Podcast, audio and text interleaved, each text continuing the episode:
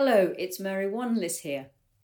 Following our series of podcasts, which will continue and which I know a lot of people have enjoyed, I'm proposing a series of webinars beginning in late November, four before Christmas and four after Christmas, happening weekly and giving me the opportunity to show you some of the facets I haven't been able to show you through anything other than my words during the podcasts.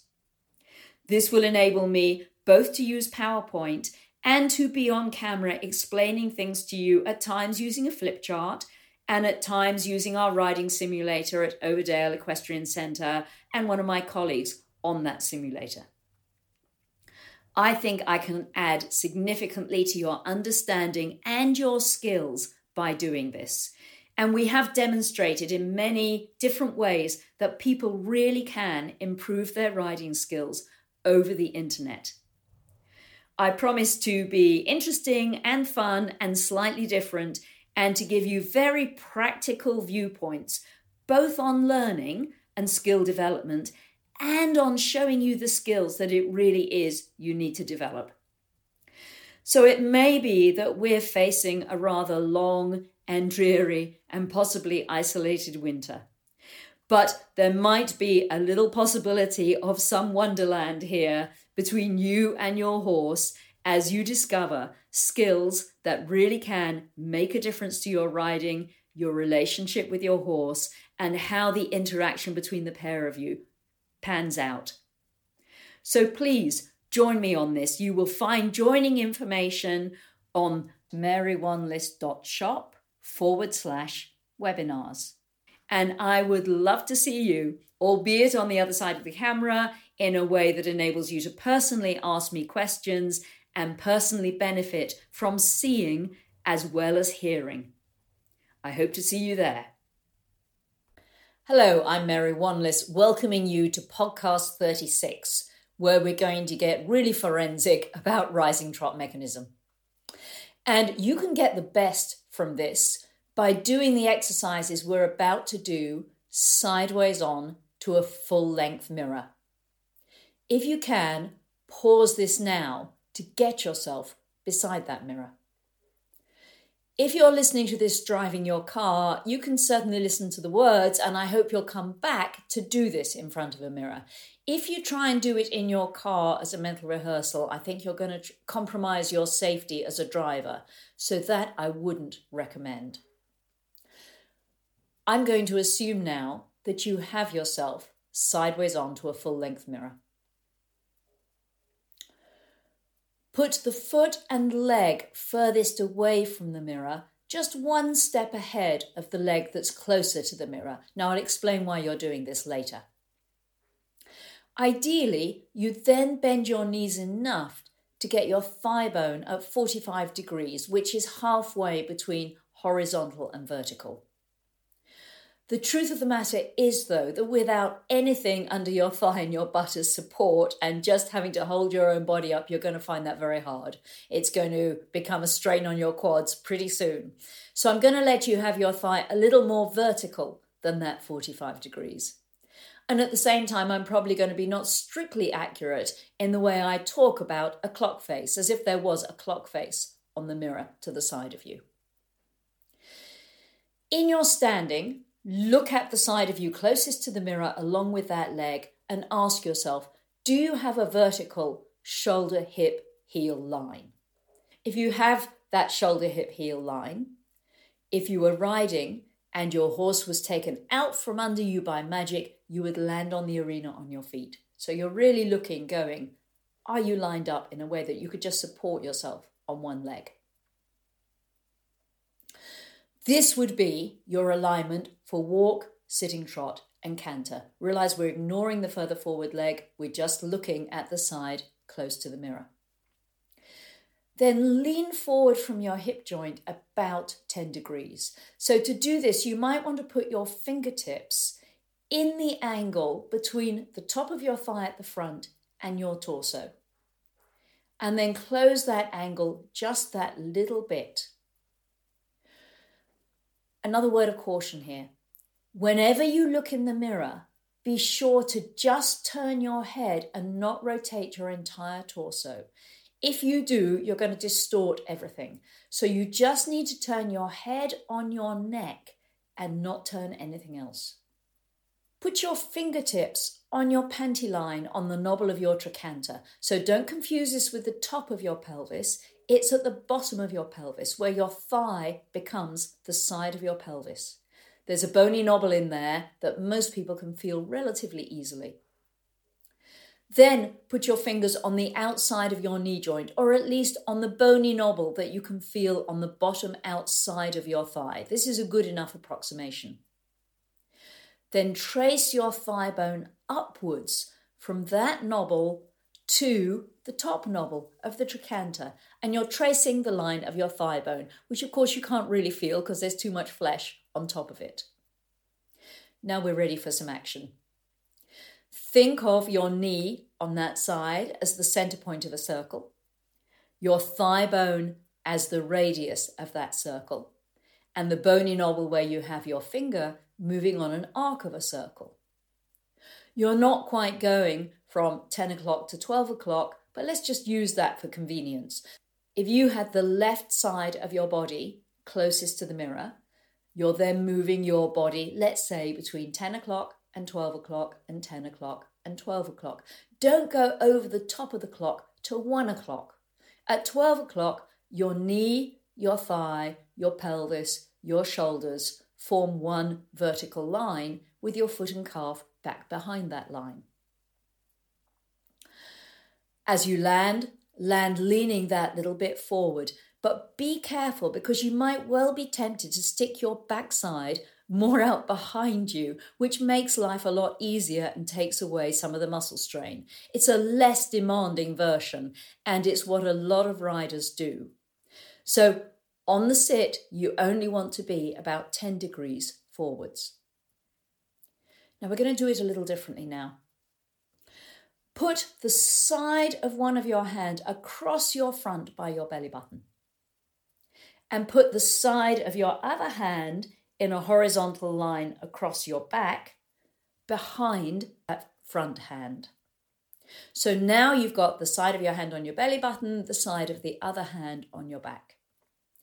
And this time round, you're not going to do the rising trot mechanism. What you're going to do is move your back from this hinge in the middle of your back. In reality, you have a little hinge between each of your vertebrae, but this is one of the places where you hinge the most. So just move this area.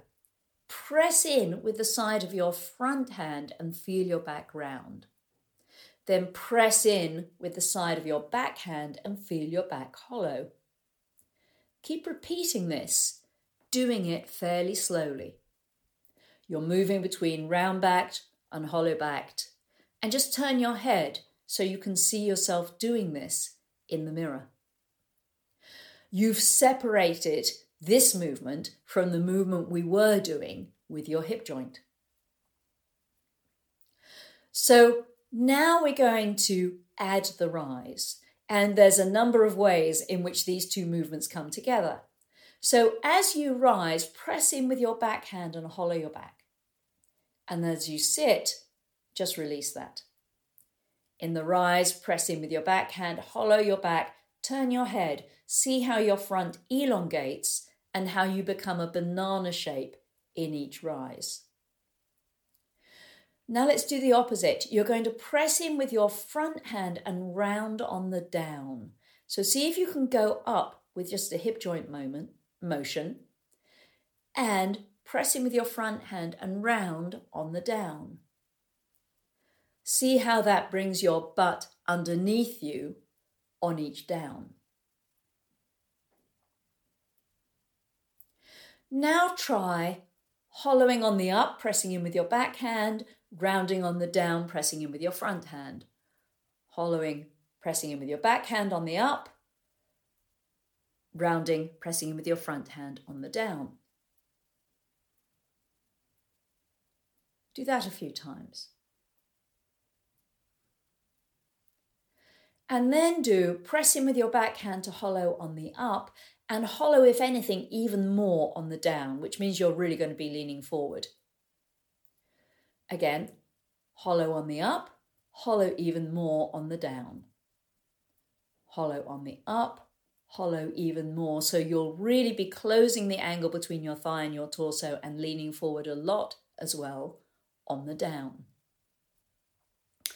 Now, change your hands to put your fingertips in that crease between your thigh and torso at the front. You can do both hands, even though we're just paying attention to the back leg. Feel this angle open and close with your rise and sit motion.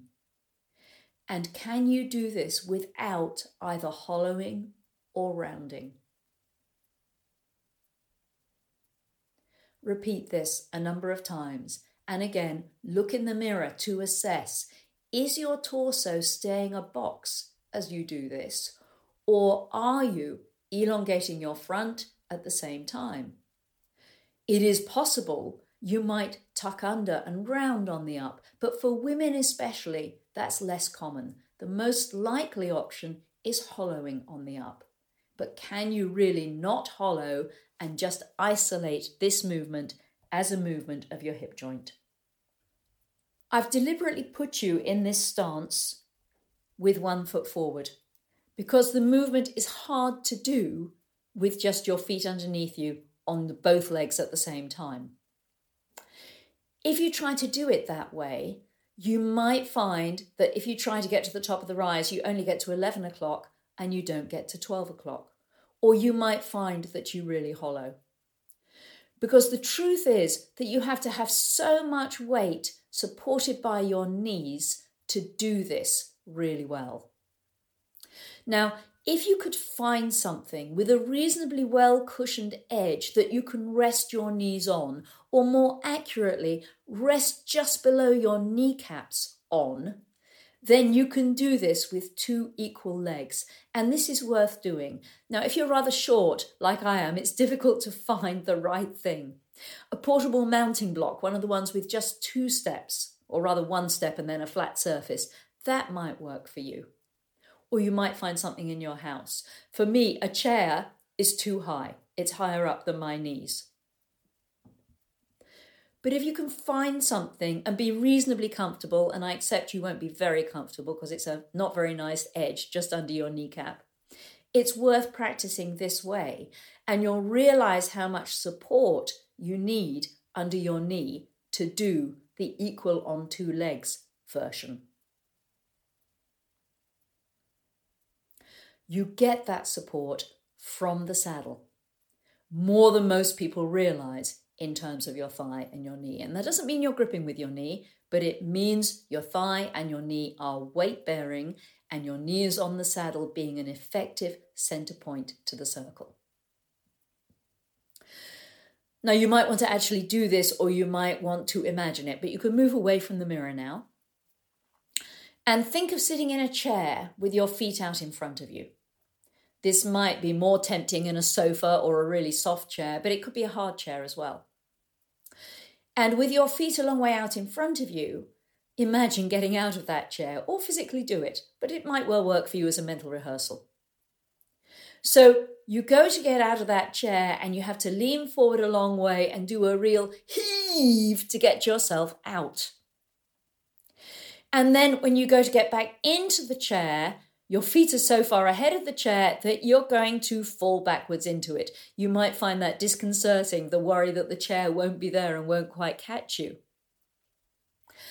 But you'd have little control going back into the chair. Now, this explains why your feet need to be underneath you as you're doing the rising trot mechanism. If they're in front of you, it's such a heave and a big lean forward to get out, and you're so likely to just fall back.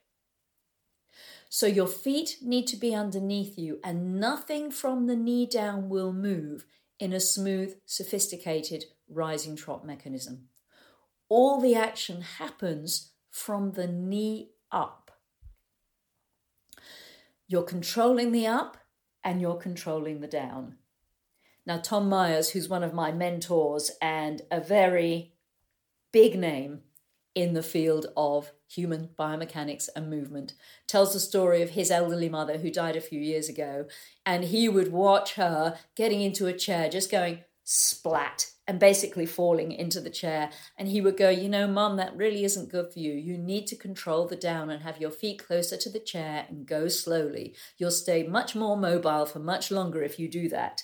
And she would go, Yes, dear, and do it for the next couple of times. And then he would see her going splonk into the chair again. And as he says, it probably really is true that when you've changed somebody's diapers, it's hard to believe that they might really know what they're talking about once they've become actually a very accomplished adult. So, the movement you've been making by the mirror is a fairly big movement. And very few people naturally do the movement with enough thrust. And many of the people I meet have been told to make that movement small and tidy. Now, it's intuitive to me that the rider should match the thrust of the horse's hind leg. The thrust that she makes should have her go the same amount that the horse goes in his movement. He pushes off his inside hind leg as she pushes off out of the saddle. Now, someone needs to study this, probably using inertial sensors, and that person isn't me. But if you don't go as much as the horse goes, from his perspective, he's dragging you along. Your center of gravity didn't move as much as his. Now, he has choices. And we've got type A and type B horses, just like we've got type A and type B people. So, type A, horses and people, rush around, utilize far more energy than necessary, and type A people are famed for giving themselves heart attacks. And if you're on a type A horse, when you make too little movement, you become the water skier to his motorboat, and he's going to tend to whiz off with you and drag you along. If you have the type B, more couch potato kind of horse, he'll take his cue from you again, but go, Oh, you're doing the itsy bitsy rise. Ting, ting, ting, ting, ting, ting, ting, ting. And he'll very happily do the itsy bitsy trot to match you. So, a good rising trot doesn't fall into any of those traps. And actually, it's what you as rider use to control and dictate the size, the tempo, the speed of the trot, and to get you and your horse in sync. Otherwise, you might be whizzed around with, like the water skier to the motorboat, or lesson, or you'll do the itsy bitsy version whilst kicking and huffing and puffing and wondering why your horse won't go. You're also very likely to elongate your front as you rise, just like we did in our exercise by the mirror. And you need to get yourself so your pubic bone gets up over the pommel to the top of the rise without your front getting longer. Now, that is quite challenging for a lot of people.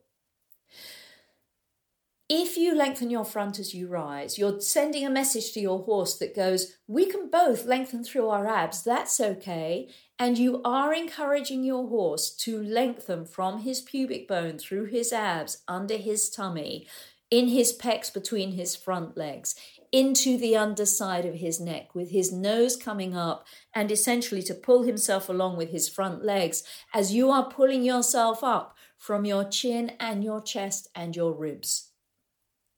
And you know that he should push himself along from his butt and his hind legs.